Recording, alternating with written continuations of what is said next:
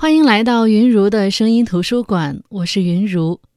声音图书馆在喜马拉雅独家播出。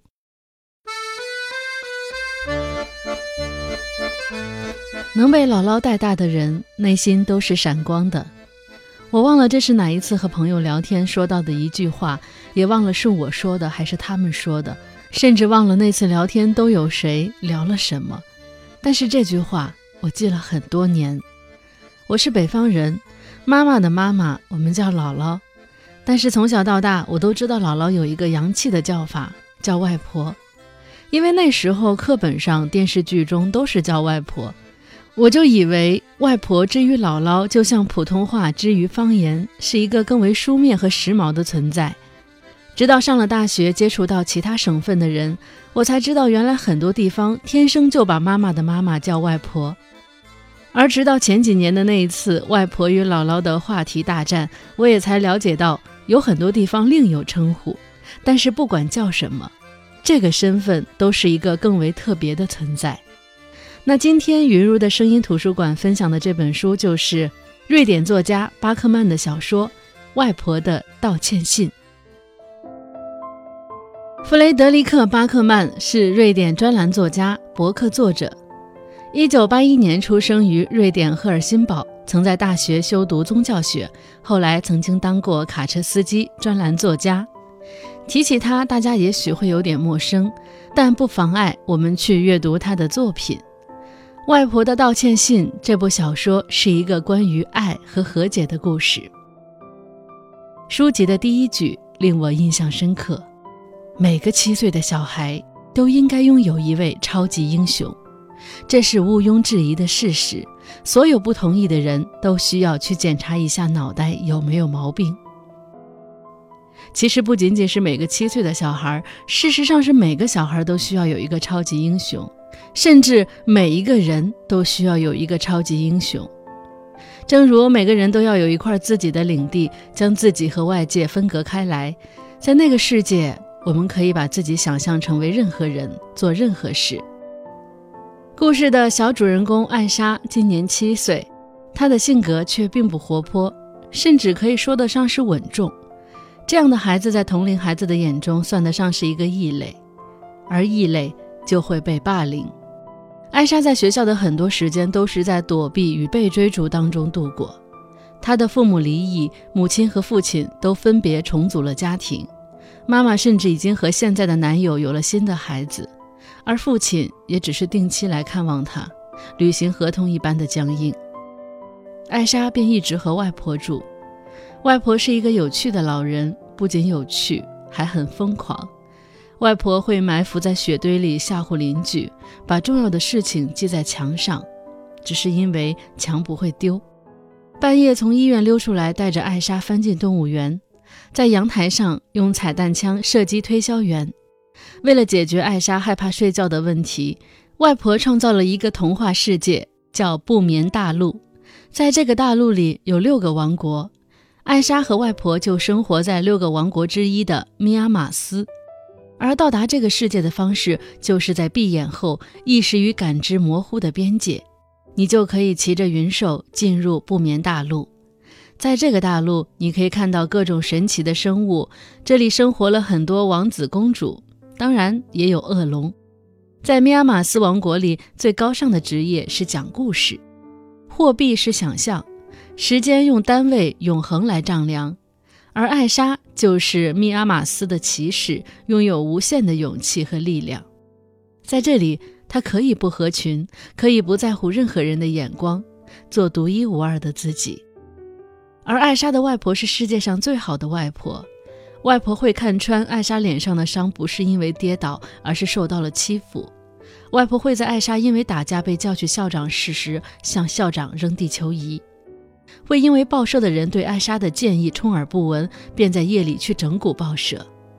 说实话，读到这些的时候，我相信很多人跟我一样都会特别的羡慕艾莎。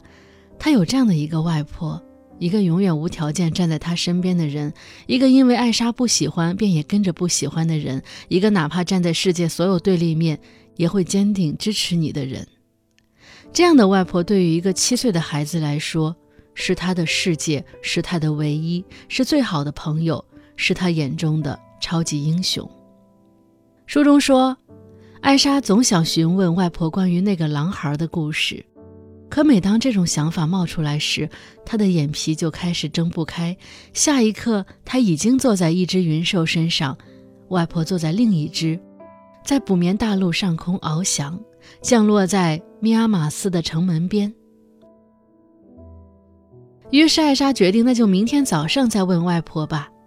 然后有一天，再也没有早晨了。艾莎从没想过超级英雄也有倒下的一天。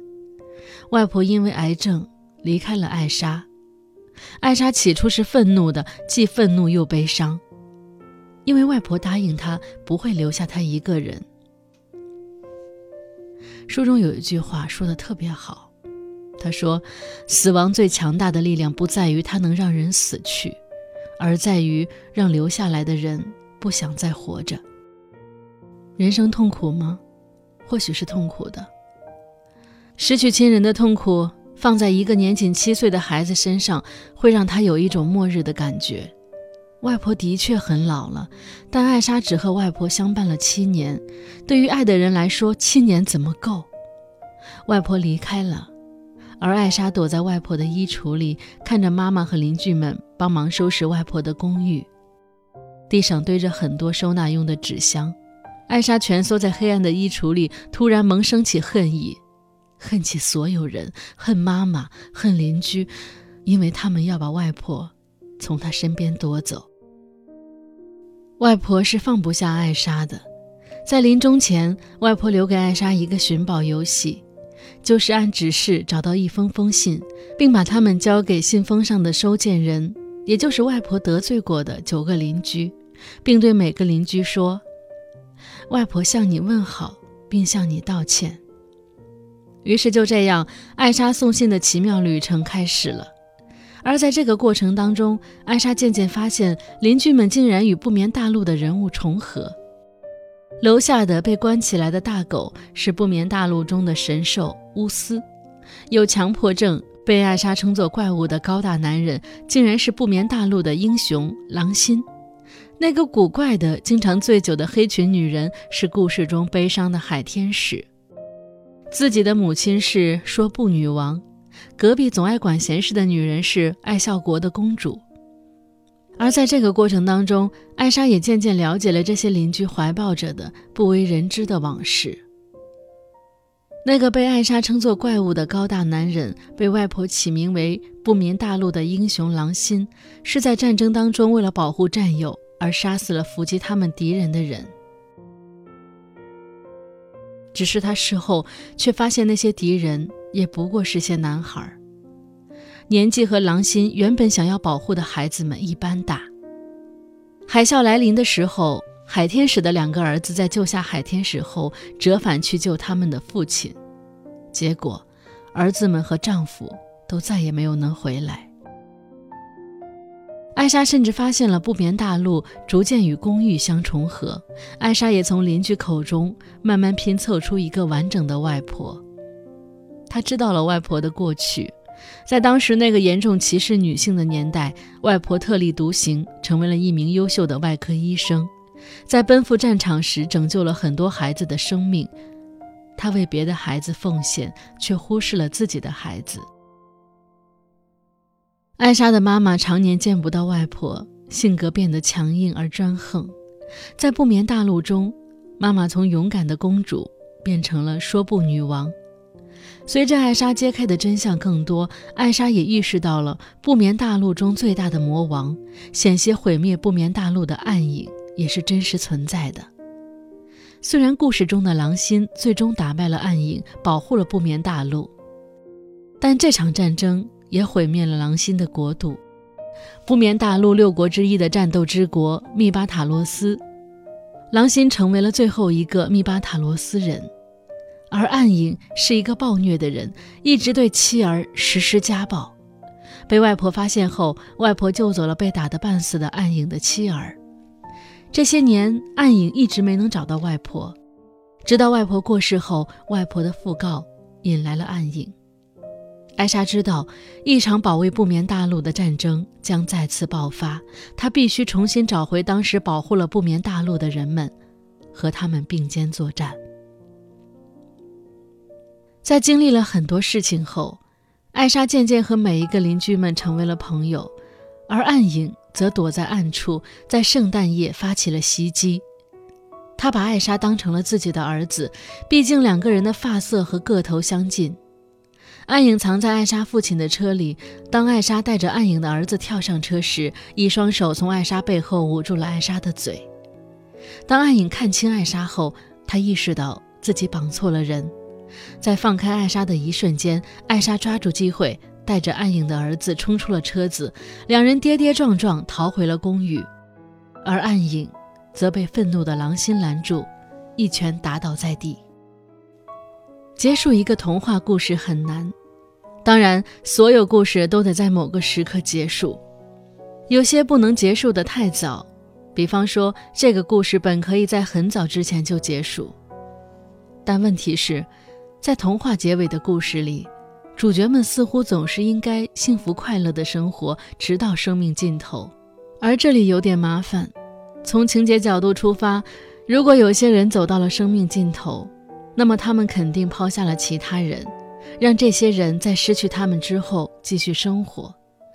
作为被留下的人，在失去他们后，生活真的会非常非常艰难。艾莎失去了外婆。也失去了外婆离开后自己的第一个朋友，那只大狗乌斯。乌斯为了保护艾莎，被暗影的匕首刺中。艾莎把最爱的哈利波特围巾绑在乌斯的伤口上，也没能止住喷涌而出的鲜血。乌斯在兽医院的手术台上闭上了眼睛。让你爱的人离开很难，特别是你还不到八岁的时候。在流不尽的泪水中，艾莎得到了狼心的拥抱。一直患有严重洁癖的狼心俯身抱住女孩，用不眠大陆语邀请艾莎和他在战斗之国密巴塔洛斯的废墟上重建第七个王国——原谅之国密帕多内斯。其实这本书有很多运用童话来隐喻人生的桥段，每一个都非常精彩。其中有一个是这样写的：在不眠大陆，人们不说再见，只说回见。这对不眠大陆的人很重要，他们相信没有什么事情会真正消亡。欧洲的葬礼很多时候并不以哀伤为主题，在最初的悲伤过去后，后来的几天时间足以可以让人们做另一件事情，那就是去讲述逝者的故事。而在书中，在漫长的葬礼后，那些被外婆搭救的、来自天南地北的孩子们相聚在一起，讲述着外婆传奇的一生。书中写，那些故事们像灯笼一样从墓地飘向空中，直到所有故事合成一个，最后所有人都会牢记生命离去时留下的东西——欢笑。艾莎在和邻居们经历了许多后，终于释怀。她俯身抱了抱外婆的墓碑，轻声说：“回见。”书籍的最后，艾莎得到了外婆留给自己的道歉信，开头是：“抱歉，我不得不死去。”其实，童话的结尾只是简单，但人生的结尾往往简单而复杂。公寓中的人们继续努力生活，或与过去的伤痛和解。或是努力拼凑碎裂的心，或是开启了新的人生。而艾莎也在学校遇到了和自己性格相似的伙伴，不再孤独。我有时不得不承认，人的确靠想象活着。在这个平淡枯燥的现实世界，我们用想象将其包裹，想象创造故事。而这世上没人不爱故事。这个故事虽然是从七岁的艾莎的视角出发。却包含了太多的人性话题。如何看待外婆为了事业牺牲家庭？我们又如何看待在父母缺失的童年里长大的妈妈？我们在这些文字之间体悟到了战争和死亡，体会到爱人离去后残余的巨大的哀伤。我们通过年幼的艾莎看到那些成年人各自的遗憾与不幸，也感受艾莎自己体验的深刻与沉重。在面对巨大的悲伤与愤怒时，我们需要原谅，不仅仅是原谅别人，最重要的是原谅自己。故事中提到的狼心、海天使、爱笑公主、说不女王，他们都曾被自己内心的沉重与愤怒包裹。我们可以懊悔，但是请记住，没有什么事情是值得变成捆绑自己一生的枷锁的。虽然说学会原谅自己，这是一个非常艰难的过程。很多时候，我们遇到一些让我们放不下的事情的时候，都会觉得极其痛苦。但是对我们自己来说，只有放下，才能放得过自己。我们在遇到这些事情的时候，想让自己抽身离开。只能把它留在过去。我们要学会原谅自己，拥抱自己，接纳自己。只有这样，我们才能够真正的放下，在自己心灵的废墟上建立起一座新的王国。而这个王国可以是书中的第八个王国，我们可以把它起名为“放下王国”。放下不是遗憾，只是我们明白过去的种种不幸，很多事情并不是我们主观决定的，也不是由我们掌控的。甚至很多事情不是我们希望看到的，我们只是凡人，我们没有办法去掌控每一件事情。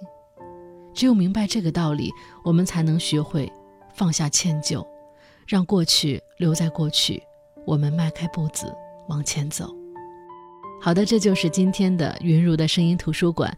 今天跟大家分享的这本书是《外婆的道歉信》。那之后，在喜马拉雅呢，云如都会开启云如的声音图书馆的店铺，有很多声音图书馆分享的图书在里面都可以买得到。希望在未来的日子里，能够继续用好书陪伴大家。好的，我是云如，我们下期再见。